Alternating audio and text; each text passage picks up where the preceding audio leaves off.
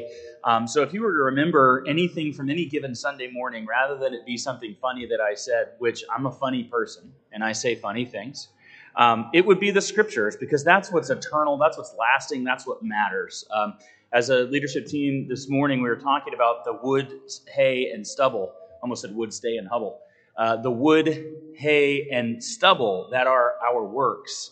And we're encouraged that um, those will be tested as fire for our benefit. Some will burn and some will last. I promise you, any effort you put into the Word of God will not be of the hay and stubble variety. Um, so, in the last book study, we were encouraged to read the whole book every day.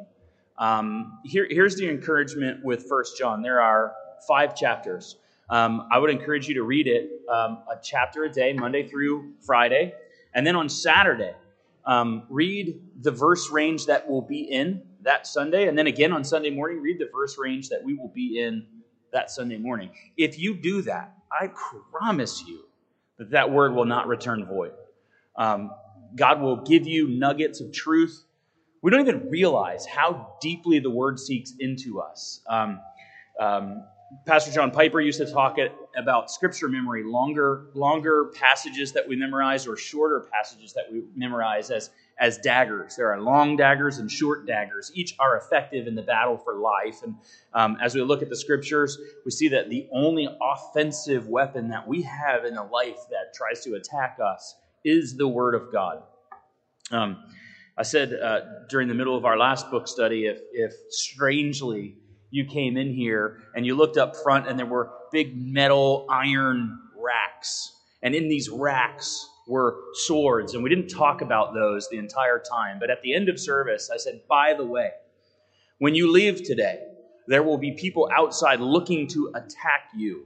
And these weapons are the only weapons that are available to you. You would become keenly interested in these weapons. And that 15 minute class that we had after service on, on the usage of these weapons um, would become something that you would pay diligent attention to. The word is the same way. It's so easy to forget this because it just sits. You know, it just sits on the shelf if you don't touch it and engage it. Um, but it is a living word, sharper than any two edged sword. It divides to the division of bone and marrow, soul and spirit. So things that we can't even understand where they join, it makes that division. Um, and so as you read and as you hide this word away in your heart so that you might not sin against God, you end up sometimes accidentally with little daggers.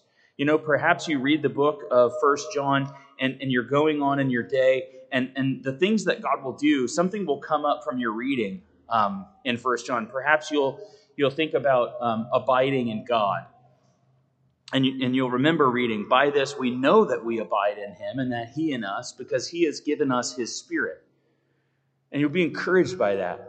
Um, so just want to encourage you to keep that pattern as we go through this book study. And I'll mention that again at the end. But Monday through Friday, a chapter a day. Um, don't beat yourself up if you don't get through it. Some of us read really slow. Um, Patrick Patrick Chevier really struggles with kind of like basic reading, so it'll be really hard for him. Um, so pray for him. But I want to encourage you to do that. Also, if you have um, um an iPhone or um, an Android phone, whatever, if you have a, a smartphone, you can listen to it. Redeem the time um, we used to drive to work, okay? Some of you remember what that was like, right? There would be places that you had to go. You would get more than nine steps in a single day, um, and you would have to be at a place, right? And people would expect you to be at that place. And so there would be this mad rush to do things like, you know, hopefully brush your teeth, um, you know, maybe comb your hair or something like that. And then you were out the door and you were in the car or you were walking, you were going to catch public transit, or whatever you were going to do, you had to be somewhere. And that gave us this time so if you're of the ilk of people who no longer has to be places and do things, I would encourage you to still have that time somehow and then redeem it with scripture reading, scripture listening, listen to a podcast, something other than just opening Spotify and, and droning out to moron music for like 20 minutes. Like use that time. Buffet your mind. So I want to talk to you this morning about my ideas on civil engineering and structural engineering. But I know that you're not here for that. Because we gather around the proclaimed and authoritative, life giving word of God. Talked about long swords and swords and short swords. Isaiah 55 and verse 11 is a short sword. So shall my word be that goes out from my mouth. It shall not return to me empty, but it shall accomplish that which I purpose, and shall succeed in the thing for which I sent it. Praise God for that. That's the living word. This word is effectual. It's not just an interesting story. It's not Sam I Am or Hop on Pop um, or the Left Behind series, as, as Pastor John Nicholas likes to read so frequently. It's rich and it's living. As you spend time here at this church, there are some specific phraseologies that we use. I'll point your mind to two of those. Uh, one is platform. We refer to this area as the platform, and that is on purpose, and we kind of correct ourselves often because we think of this as a stage, right? We grow up, this is the stage. Don't go on the stage, you know, for whatever reason. Kids, you can't be on the stage because, you know, God lives up there, right? And hear the showbread, right? Don't run in the church building because God doesn't like you know, running or joy or laughter or really kids at all. Um, so we refer to this area as the platform. And yes, sometimes little kids come up here and bang on the drums, and it's annoying, but it's okay. Um, but this is the platform. Why? Why is this the platform? It's not a stage because from a stage comes performance. Um, a stage comes entertainment. A stage comes kabuki theater, where guys dress up like women and you know role play. From this platform comes a purpose. This is a platform specifically and expressly reserved for gospel proclamation, for the word to go forward. And so that's the way that we think of this area. This is not for performance. Um, in the center is a desk. The desk is for study, and the desk is for the word of God to go forward. So we do that on purpose. And sometimes maybe we'll say st- platform, the next is church church based organization. Church based organization started as a joke, um, and then it became confoundingly real. So rather than referring to all everything that calls itself church as a church, and thereby kind of aligning and affirming, yes, that is a church, we started referring to the church based organization. Uh, the church based organization can be anything that says we are a church and we believe all kinds of insane stuff that you'll never find in here. And so, for the safety of people, we don't just generally refer to things as church. Some things are church based organizations. They might take some of the tenets of a church and say, We are a church, but when you look at them, you're like, But you're not, though, because the church is Jesus' bride. And so, we don't get to define what the bride is. We don't get to define what the bride looks like. Um, that's Jesus' job. He has left behind instructions for that. And so we follow after the instructions. And, and in a sense, as the world around us goes crazy um, and creates for itself churches, we don't affirm those by calling them churches. We might call them church based organizations. We do this because we want to be accurate, not because we want to be obtuse. Um, and that's an important distinction. We're encouraged in the book of Hebrews 10:25 to all the more as the day draws near. Um, and, and, I'm not wearing a sandwich board outside uh, exegeting the newspaper, saying the day is near because helicopters fly in the sky. And the book of John talked about grasshoppers, and grasshoppers were how John would have described helicopters. And so the day is almost here. I just know that every day that passes one further from Jesus, the day is necessarily drawing nearer. Just logic tells me that. Um, if there are a finite numbers, every time we tick one off, we're closer. Um, and so the book of Hebrews in chapter 10 and verse 25 encourage us to gather why would we gather?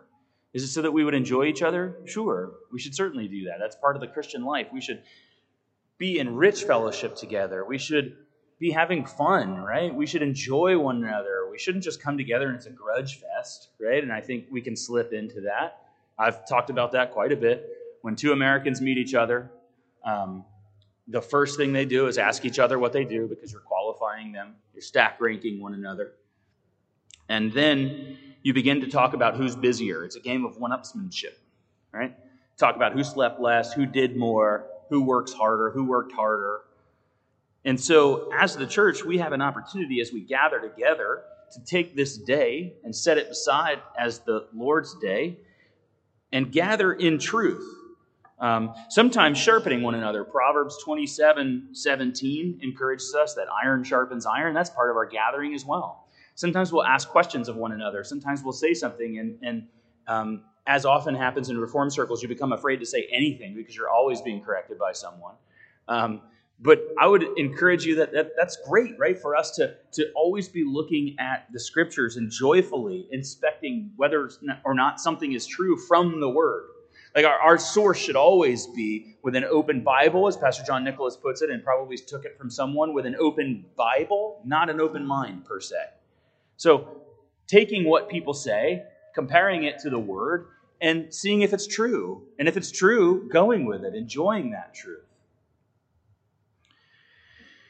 In that sense, the book of First John is instructive in all of those ways. Um, this is a letter that is written to a group of people that we don't necessarily know, but it's dealing with issues of the day. Um, John, most likely the Apostle John, has written this book. It doesn't say, it doesn't jump out and say, I, the Apostle John, write this book. We just tag a name on it and we accept it. It's probably true, it's probably real, and we'll talk about that a little bit, but it does not start in that way. And it's interesting because the issues of the day that the book of First John is dealing with, I think, are real and present before us today, which probably shouldn't come as a surprise. Um, but that's not always the case, right? We're not always reading the mail that's written to us. Sometimes we're reading someone else's mail, and there's uh, lasting principles that we can take. But I think this talks about issues that are of our day. And I want to encourage you in this. I think we, as a people, as Americans in 2021, are post postmodern. We talk as though we're postmodern, meaning we just kind of came out of the Iron Age, right? And here we are now, we're in a kind of a postmodern society. We're kind of settling into our jobs aren't real jobs, right? Our work isn't real work. Um, we're kind of like a service level economy, and so we have all kinds of time on our hands to come up with great ideas because we're not tired. Um, buddy of mine named Norm one time would talk about he he did uh, manual labor work, and then he took on a job at the state, and he called it thinking work. Um, and I remember Norm telling me, man, that thinking work makes you tired. It's like, yeah, I know. It's just it's just a different kind of tired. Um, but many of us, I think, are battling issues that came up in the past that were part of postmodern kind of societies, and that's people were arguing over whether or not they were atheist or theist. Right? People would talk about whether or not they believe there's a God. I think that's behind us. I think that wrestle was good because you could kind of find where people were. You could have a conversation about with them about whether or not there's a God. And generally speaking, people who said they were atheists were being academically dishonest. And that was relatively easy to kind of have a conversation because they really didn't say there isn't a God. They were really saying, well, I'm not sure who that God likely is. So, okay, now we can have a reasonable conversation. But those days, I think, are long gone. I think everyone believes there's a God, right? Like the maybe you've seen the, the sticker before that uh, it says coexist. It has like all the symbols on it, and plus some some that like are just made up. I think we're in that kind of society where everyone just kind of says there's a God, but it's an unmoored belief. It's not tied to anything. It can be whatever you want it to be. Um, so what they're really saying is they're after a God of their own creation, and so the book of Romans talks about that. Romans 125 talks about worshiping the creature rather than the creator. And that's what we do when we start to say, oh, sure, there's a God. Yeah, of course there's a God. And my God is a God of love. And, and as a Christian, we're like, no, totally. Yeah, you're right, man. You were dead on. Except they mean something completely different than I think you mean by that. Because what they say is that a God of love is all loving, would be all accepting, and would accept whatever I say. The problem with that is uh, the God of Scripture says that there is, there is, there are, there is sin. Um, and sin separates us from Himself. And sin is a violation of his law, which is a reflection of his character. So sinning isn't just that we broke a rule, he created some rules so that we could know if we were with him or without him. Um, sin is a reflection of who God actually is as a person. And so sinning is violating his character and nature. If his character and nature are love, we are out of love when we are in sin. So we're separated from God. So what people are saying when they say that God is love and so God would accept me in every single way actually does damage to anyone who believes that. It's, it's, it's a whole different thing. It's not atheism versus theism. It's not I believe in a God versus I don't believe in a God. It's I'm redefining God and effectively taking away anything that could bring salvation to people at all. It's more dangerous. Jesus said he would rather we be hot or cold, right? If we're lukewarm, he just spit us out of his mouth. There's, there's nothing you can do with lukewarm. And so, as a worldly people, Americans have evolved into worship of academic sounding. And I say academic sounding because they're not really academic. They're being academically dishonest. They're just saying neat sounding things because they want to be in journals. They want to be published. They want to be celebrated in academia. So they're kind of puffing each other up a lot of times. It's academic sounding gobbledygook in neo progressivism. Just like my thoughts on civil, civil and structural engineering, they're irrelevant. Anything I tell you about structural engineering is irrelevant and should be hotly avoided. Um, why, though, is it okay for people to just make up something about the God that created the universe? It's not okay for me to tell you uh, what the span can be on a 2 by 6 for the snow load of a roof truss, but it's okay for me to tell you what God loves? Doesn't that feel strange? You don't trust me with the roof, and you shouldn't, but you trust me to make up things about God? That just means you don't really believe in God. You don't trust me with the roof, but you trust me with God, unmoored on my own. Whatever my thoughts are, just making them up. That's dangerous. And so I would say the issues of our past are theism and atheism. The issues of our present are who is God? I think largely people are on board being somewhat honest that certainly there's a creator, right? The scripture said that for years. Everyone knows that, that there's a creator. It can be plainly seen.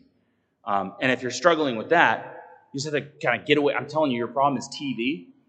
TV, radio, all of these things. You're not paying attention to the world around you. You've got like blinders on, you know, and uh, you're spending too much time on the tube. Because if you step back, go on a hike, look at the woods, watch the sunset and the sunrise, watch the stars, watch shooting stars, watch things in nature happen. You'll know that there's a God. Just do a little bit of surface level thinking. You'll know that there's a God. Look at the way that people recreate people. You'll know that that is design. You know, lots of specific things happen in specific ways. Either that or we just fell into the greatest, like, accidental, but it creates new of us forever kind of an approach. Like, how do we stumble into that one?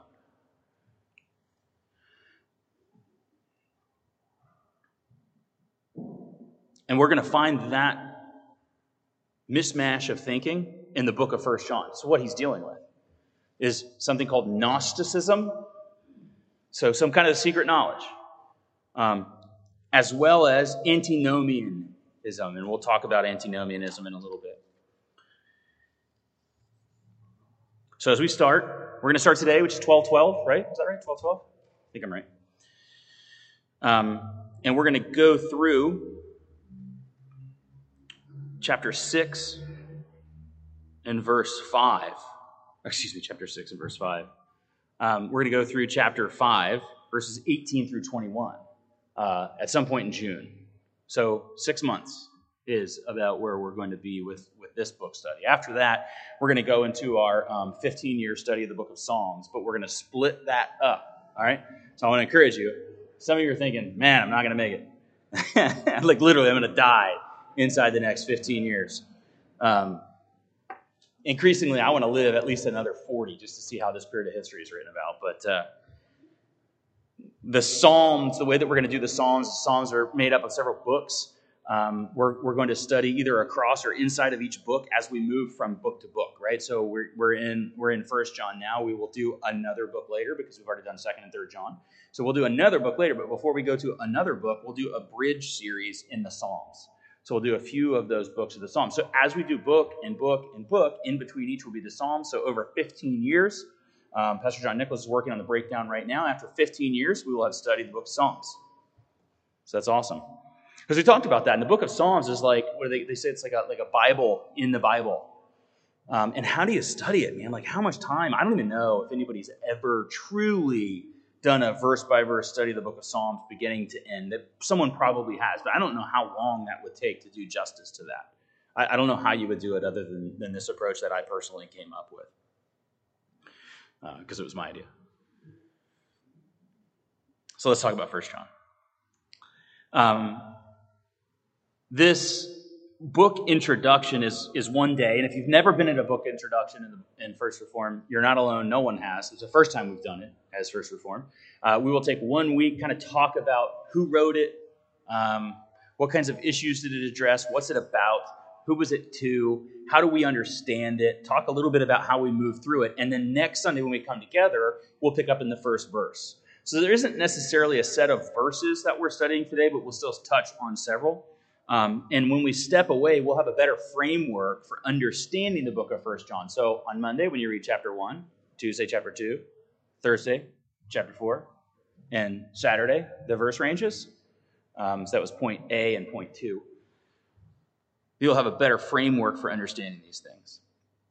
So, one of the things that you'll notice when, when you turn to the beginning of First John, several books of the Bible will start out and they will say, written by this person, or they'll have a greeting. Um, this one starts out sounding a lot like uh, the, the book of Genesis, actually, in a lot of ways.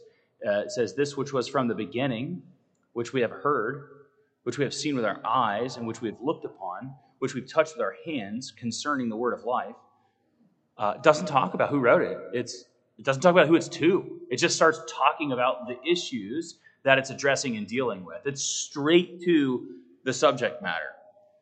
Um, that said, your Bible does say the first letter of John or 1 John. So historically, the church has understood that this book is written um, by the Apostle John.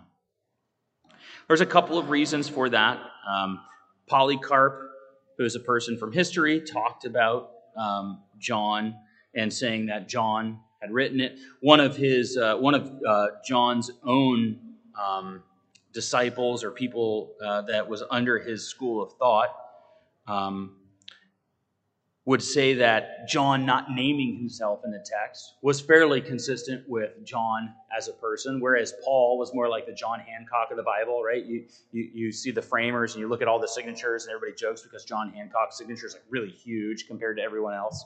That's like Paul. Paul always tells you, hey, it's me talking. That's why he cannot be the author of Hebrews because he never says his own name. Um, somewhat a joke. I don't know who, who did write Hebrews.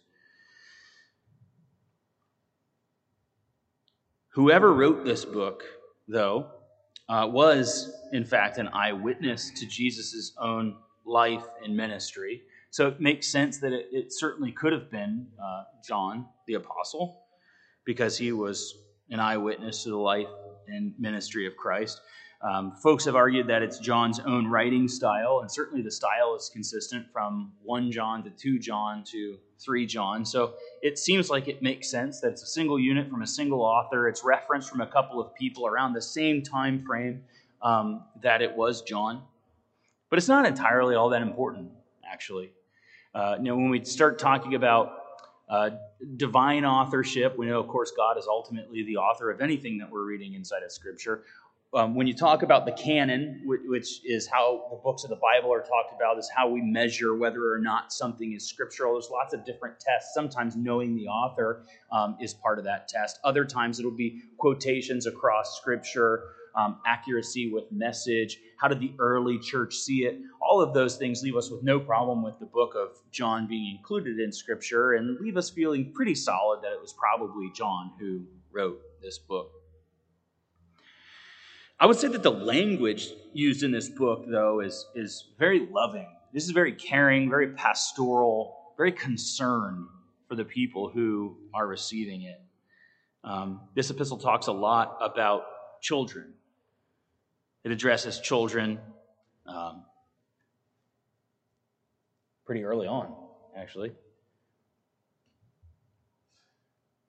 It calls people the children of God. It calls people little children, dear children. It's pastoral, it's concerned with the error in the lives of daily believers. And I think sometimes we, we become a little bit accustomed to the error around us and just accepting of error.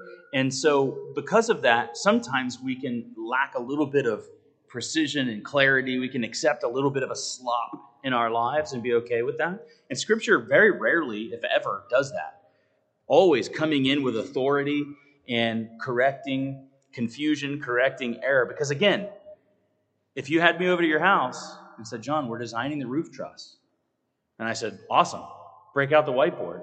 And within 45 minutes, I had redesigned your entire roof.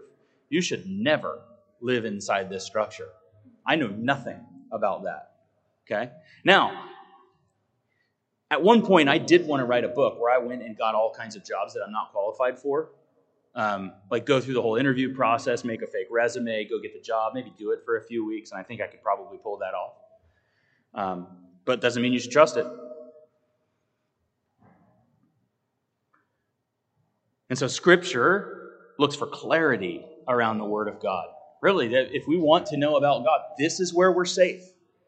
Um, you know, 90% uh, of the books that are out there, unless they're pointing at the Scriptures, just get rid of them. They're probably not good. And they're probably unnecessary. Right? If you, if you had one hour to do some reading and some studying, and you're like, you know, I'm looking at this great book by John MacArthur, or I want to read Calvin's Institutes, I would say take that hour and read the Bible. Put those other ones on the shelf. If that's all that you have, I think you should be in the Word before you read what interesting people think. Because people can go crazy, people can be wrong. The Scripture is never either of those things. In the beginning, when we study the book of John, we read that which was from the beginning, which we have heard, which we have seen with our own eyes. Now, I said that on purpose when I said in the beginning, because I'm talking about in the beginning of the book of First John. You didn't go back to in the beginning of time before there's a firmament above the sky and above the earth, and then there was this space, and then there was nothing. It was formless and void because God created it that way, and then He started doing all these things. Your mind thought of in the beginning of the book. And by that same sense, when the book of First John opens, says that which was from the beginning. He's framing up something. He's not framing up the beginning of the world and creation. He's talking about the beginning of the ministry of Christ on earth, which they had heard of because they were eyewitnesses to Jesus' own ministry, which they had seen with their own eyes. They didn't see the beginning with their own eyes. Right? It's not like Jesus said, okay, we're going to step in the uh, time machine, which is, of course, a DeLorean, not a hot tub. We're going to go back to the beginning, and I'm going to show you how it all went down. Some of the beginning of Jesus' earthly ministry. And so everything that precedes, or excuse me, everything that follows the book of First John is all talking about what happened during Jesus' ministry and correcting errors that people had in understanding how that's important to their daily lives. So I would encourage you that that's things that are happening in our life today as well people are misshaping what Jesus has said about truth and about life, what Jesus has said about love, what Jesus has said about acceptance of people, acceptance of others. They're twisting that to their own purposes. And that's not new, that's really old.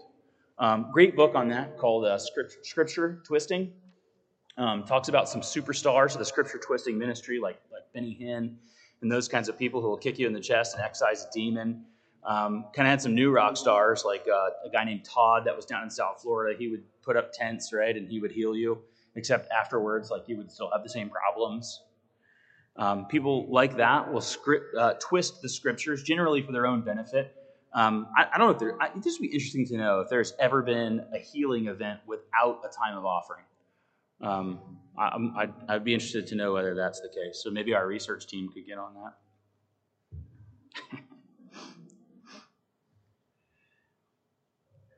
This epistle addresses the idea of antinomianism and Gnosticism. We said Gnosticism is, is secret knowledge, gnosis, knowledge. You know, that's why you know you spell know like knowledge with a K, um, is because of that. Or maybe you spell it G N O W.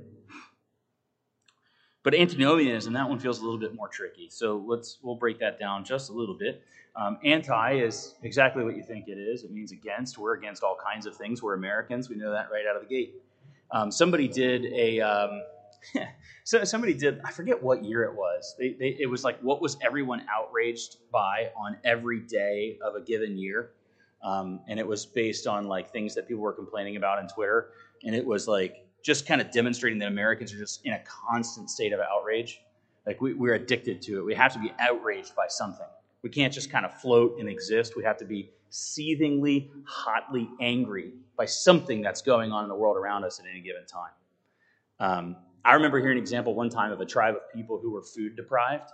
And so, in order to kind of make it through the day, they would wake up every morning and they would have like this mock fight all together. They would all fight each other and they would kind of get this surge of adrenaline to have kind of the energy to make it through the day, right? I feel like as Americans, we're almost to the point of working through exhaustion that we need the energy that comes with being outraged by things. Anti, we're very familiar with as Americans, right? We're against all kinds of things. We're against, you know, personal choice. We're against freedom. We're against lots of different things all at the same time as Americans every single day that we live. The second nomen, nomian, nomos, is law. Um, so when people were saying antinomian, they were saying anti-law. They were thinking in the context of a Jewish framework for law, um, the law being the law of God, and so they were they were saying they were against the law. So they were doing that and saying, as New Testament believers, we need no more elements that existed in the law. If it was part of God's law, then it is gone and it's just party time. Like just whatever you want to do. And so that's why I say today we are really more dealing with issues of people who are anti law, antinomian, than we are dealing with whether or not people believe in a God or don't believe in a God. Right? So everyone basically, so I say everyone, um, in the world around us where we're dealing with antinomianism today, it looks a little bit different. But basically, they're saying God is loving, everything is love, and so we don't need to uphold any element of God's character that came from the law, whether it be um, law of law or law of morality and character. None of that matters because Jesus came and satisfied all of it. Except that I would even argue that the Jesus came and satisfied all of it has been pushed down and is now irrelevant, and most people don't even know that, and they would just say, This God that we don't know is loving because I say it's true. And so anything is completely okay because God loves us. That's what like antinomian worldliness in America has become. Um, so I want to give a, a, specific example of that, but I want to start from uh, something that, so this is not a new concept, right? You've got uh, the book of John is dealing with it. The book of Romans is dealing with it. Chapter 1, verses 6 and 2. What shall we say then? Are we to continue in sin so that grace may abound? By no means. How can we who died to sin live in it? And so, this is how the believer comes to understand the law. Um, it's not that we earn our salvation through performance and through good works. However, if the law was a reflection of God's character, how could I live completely outside and even uh, counter to, against God's character and law, actively living against God in, in ways that are uh, hateful, and say, I'm in God, I'm found in God, I'm found in Christ? It, it, the two can't live together. It's oil and water. And so that's why it's important when we talk about salvation um, that Jesus becomes Savior and becomes Lord. So we then follow after Jesus. When he says something, that's our desire. That becomes our desire. We trust Jesus with everything. We no longer trust ourselves to filter out right from wrong, uh, good from bad. We trust Christ and his perspective with everything. Um, there's a um, church based organization leader named Steven Furtick. Um, and and Steve Steve O said something really really cool one time. Um, and here's here's what it was. He said God broke the law for love. Okay. Now I would bet you when he said that he probably paused for a moment and walked around. And he probably said it with a lot more emotion than I did. He probably built that up. God broke the law and that sounds cool. I mean, I'm going to admit that sounds pretty neat. God broke the law for love. I bet people were swooning after him, probably literally swooning after him when he said that God broke the law for love. How cool does that sound? You could create a whole school of thought around God breaking the law for love for you. I don't know how much we are aware of this, but in church based organizations, you have sermon committees. People are coming together months and months and months in advance of any message. And there are literal teams of people doing research to build a sermon. And that sermon, that message, that series is built around a topic statement. And what they don't do is come together and say, what does what is God's will and character? What's revealed from the book that we're in? They're looking for a hook statement that makes you want to come back. They're looking to compete with whatever's on television right now. They have to compete with Yellowstone. They have to compete with everything on Netflix. They, they have to have great bands and wonderful shows to make you want to show up because there's no substance that they're pointing to in the Word. And so, what you come up with is a church based organizations that people gather for because it serves them. There's neat statements like God broke the law for love. It's like the time Drew, who is one of our missionaries, said to me, You know, that makes God more robustly sovereign. More robustly sovereign. I said, Drew, that sounds so cool. But it doesn't mean anything at all. What does it mean for God to be more robustly sovereign? Like none of those things can go together with so- how do you modify sovereign and increase it? Sovereign's already there. Sovereign literally means the top. That's like going to the top of the top of the roof. There's no more top left, dude. God is just sovereign. So we don't just get to make these things up. Like I don't get to make up civil and structural engineering. It's dangerous for me to do that. Steve O doubled down and he told a story. It was really emotional story. It was something that we can all get emotionally engaged with, right? Our kids. Those of you who have kids probably care about them. In this story, kid is playing on some monkey bars. I don't know if they still have monkey bars or kids play on them, uh, but that's what's happening in the story. Kid is playing on the monkey bars and falls. Uh, which is significant, I guess. And so the parent then speeds with the child in the car to get to the hospital because it was, I guess, a bad monkey bar fall. It's not like somebody was out doing some just freaking awesome stuff on a scooter and took one to the guts, man. It was like pumping stuff through the handlebar. So the parents speeding through town, breaking speed limits and breaking laws all over the place because they care about the child man, that dude comes up with awesome stuff, right? That whole committee came up with something awesome.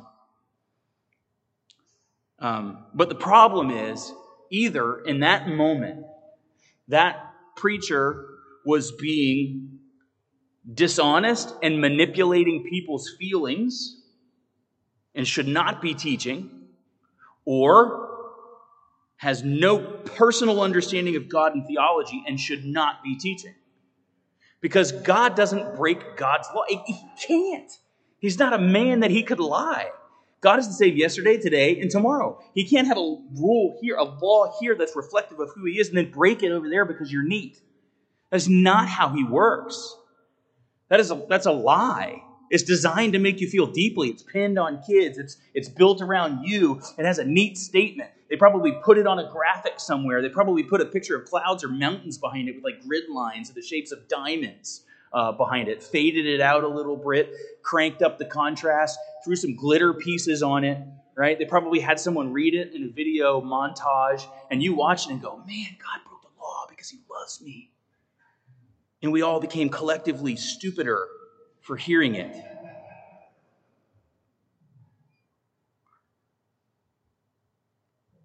John and Paul found antinomianism to be a threat to the church. Luther had a lot to say uh, about that, but we'll leave it with he was not on board. What this is, is just a thorough dusting off of antinomianism, and it's very easily dismantled. Jesus said the law was finished, not because he broke it, because he satisfied it perfectly every jot, every tittle, every I dotted, every detail of the law completely satisfied, not broken because he loves you, satisfied because he loves you.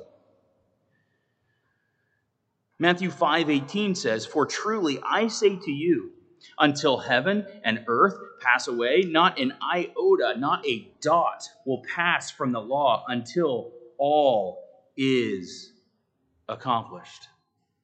Scripture will save us from so many errors and misunderstandings. Romans 5 8. But God shows his love for us that while we were still sinners, Christ died for us. He was made the captain of our salvation because he was tested and tempted in all ways like us, just without sin. 1 John 4:10 in the book study that we're in today says, "In this love not that we have loved God, but that He loved us and sent His Son to be the propitiation for our sins, the payment that was made for our sins. How could He make that payment? Because He never broke any element of the law. He was the full, complete satisfaction of the law. You almost have to hate the word to present that statement as truth.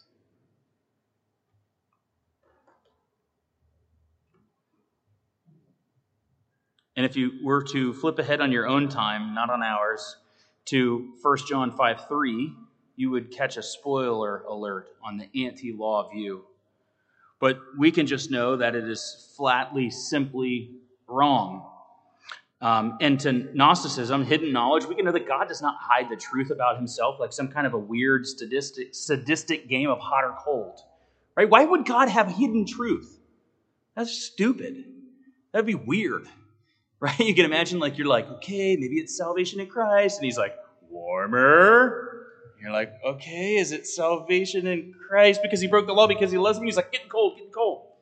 No, he gave us his word, his full revelation about himself so that we wouldn't be groping around in the dark, but so that we would very clearly find him. And then he built a whole structure of people that are called to be evangelists and prophets and priests and all kinds of different roles, all designed to then go out into the highways, into the byways to find people who are lost, to present the truth of the gospel, which is simply a message that says Jesus is so great, satisfied the law so perfectly in all the ways that you can't. You should trust Him completely with your everything, and by that you will be saved and you will be rejoined and renewed to your Creator and live with Him forever. That's not hidden knowledge. That's wide open. 1 John 4:10 in this love not that we have loved God but that he loved us and sent his son to be the payment for our sins.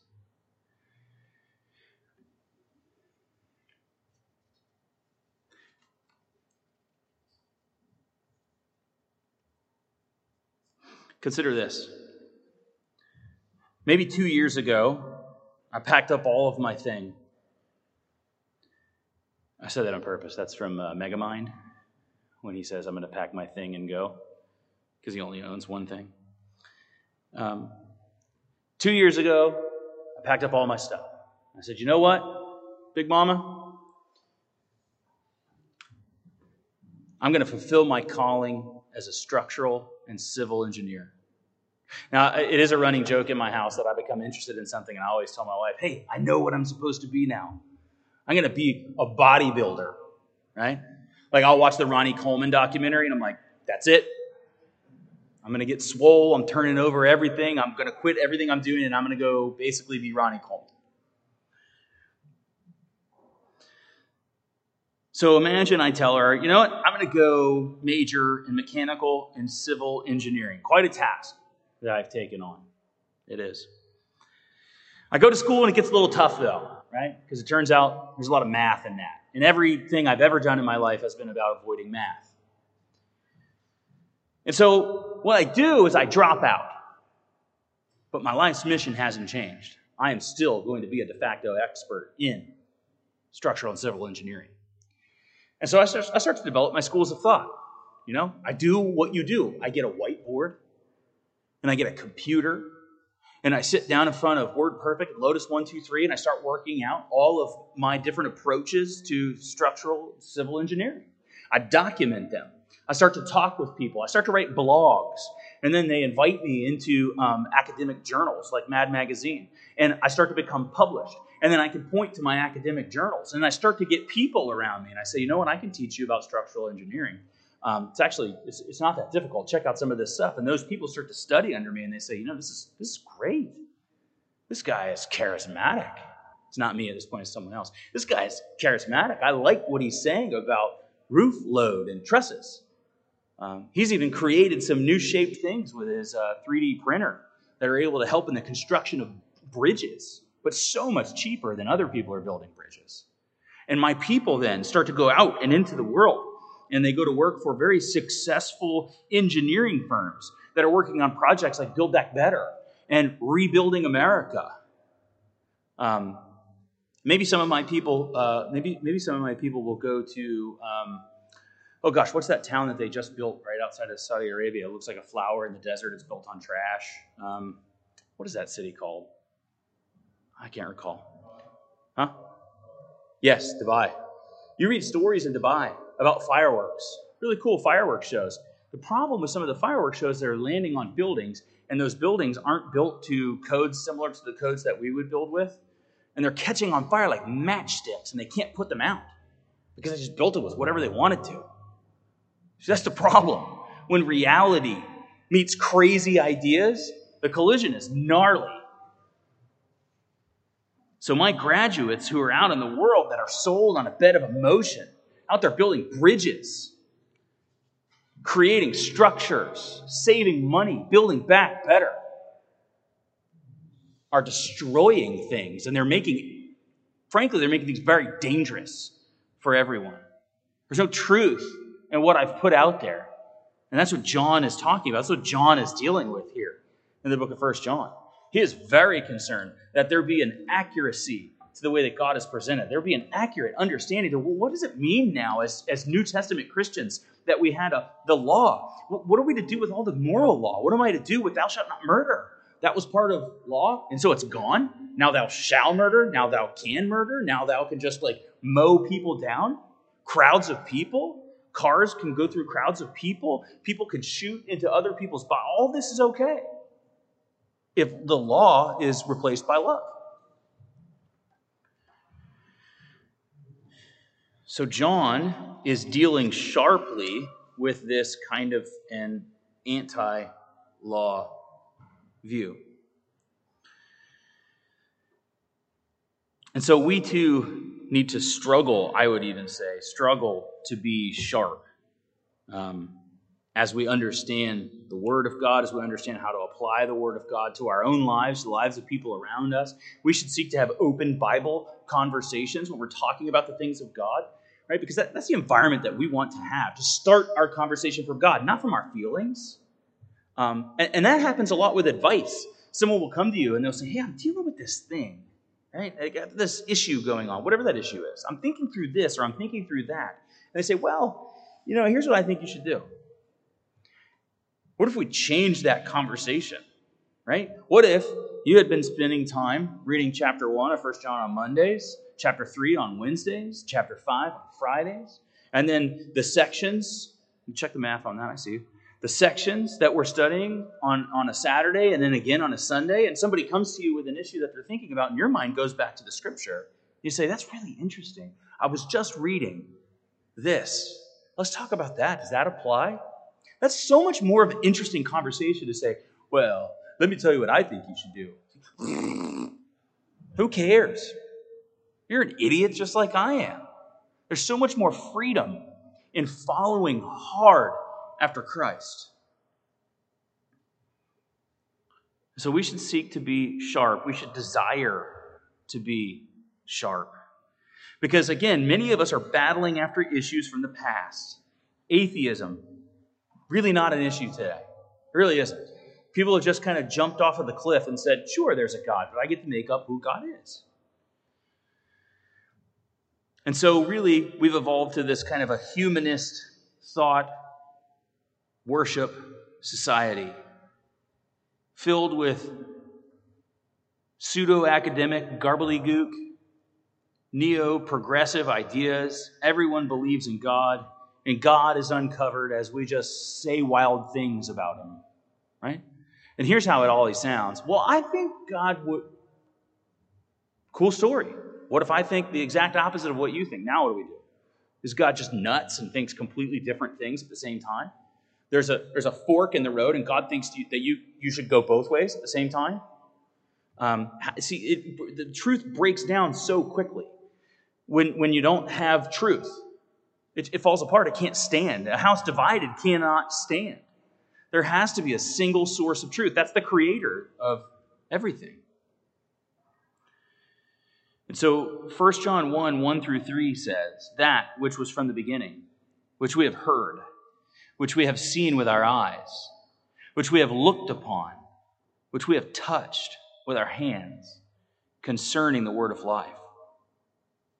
The life was made manifest, and we've seen it, and we testified to it, and proclaimed to you the eternal life, which was with the Father, and was made manifest to us. That which we have seen and heard, we proclaim also to you, so that you too may have fellowship with us. Indeed, our fellowship is with the Father and with his Son, Jesus Christ. So, to John, the fellowship that was being had wasn't his to give, it was everyone's to have all together. It was a communal, it was a community of fellowship in Christ. Not in Steven Furtick, not in Methodistism, not in Baptist life, not in Catholicism, in Christ. That's the first thing that we go after. Not all these weird divisions underneath. I'm telling you, all that's weird. And in 30 years, all that will be different, right? Maybe there'll be no Southern Baptists. Maybe there'll be no Methodists. Maybe there'll be no Catholics. Maybe it'll be all one weird thing. What won't change is the Word of God. It will constantly present truth.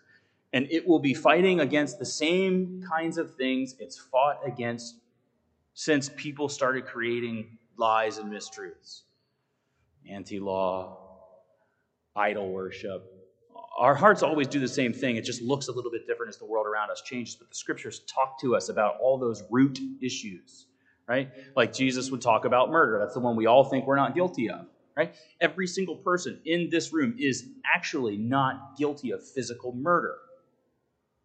If you are, I want to know about that. You could tell me privately. I just want to be aware of who you are.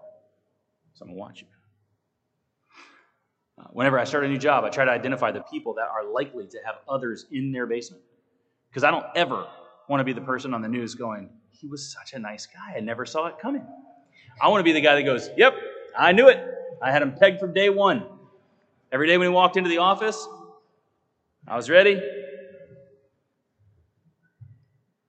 Methodistism, Furtickism, Catholicism, Southern Baptist life, all of that is tertiary at absolute best to truth in the Word proclaimed from this platform. And I pray for all of us together as a church that we will be excited as we read through First John as a body together. So, again, I would encourage you to consider reading along with me on Tuesdays, chapter 2, on Thursdays, chapter 4. And on Sundays, the verse range that will be at. And the verse range that we'll be in, it's in your bulletin right now. It says, here's what we'll be next week. It's going to pop up on Institute and, and uh, Facegram all of those things are going to say where we're going to be next week. So on Saturday morning, when you wake up, all you have to do is, is bring up all of those feeds and see where we're at. And that, just read that that morning. Promise you, it won't even take three minutes for, for most of you. Let's pray. God, we do thank you that you've given us one another to sometimes be iron on iron and get sharp. Um, God, but sometimes to be an encouragement to one another, helping helping each other see the fruit in our own lives. Sometimes we don't even see God what you're doing in our lives, and we're maybe we're downtrodden, maybe we're beaten down, and and and a brother or a sister in Christ comes alongside and, and, and reminds us how good you, God, have been to us, and the fruitful things that, that are coming out of us that aren't of us, but are of Christ, that are evidence of, of your Son in us, of your Holy Spirit sealing and sanctifying us. So, God, I thank you for all of those things. For those who are in the room this morning, God, who may not know your Son savingly, I pray that changes this morning. That they see themselves compared to your law and know that you satisfied it fully and desire to be found in Christ and to be aligned to you. Um, God, and I pray then that we have an opportunity to come alongside them and to, to disciple and to walk with them and to build relationship with them for those days that you give us together on this earth. God, we love you and we praise you. I pray for our study through the book that you saw fit to provide in First John, that it would be divided well and consumed fully. It's in Jesus' name we pray. Amen. If you would stand and join us as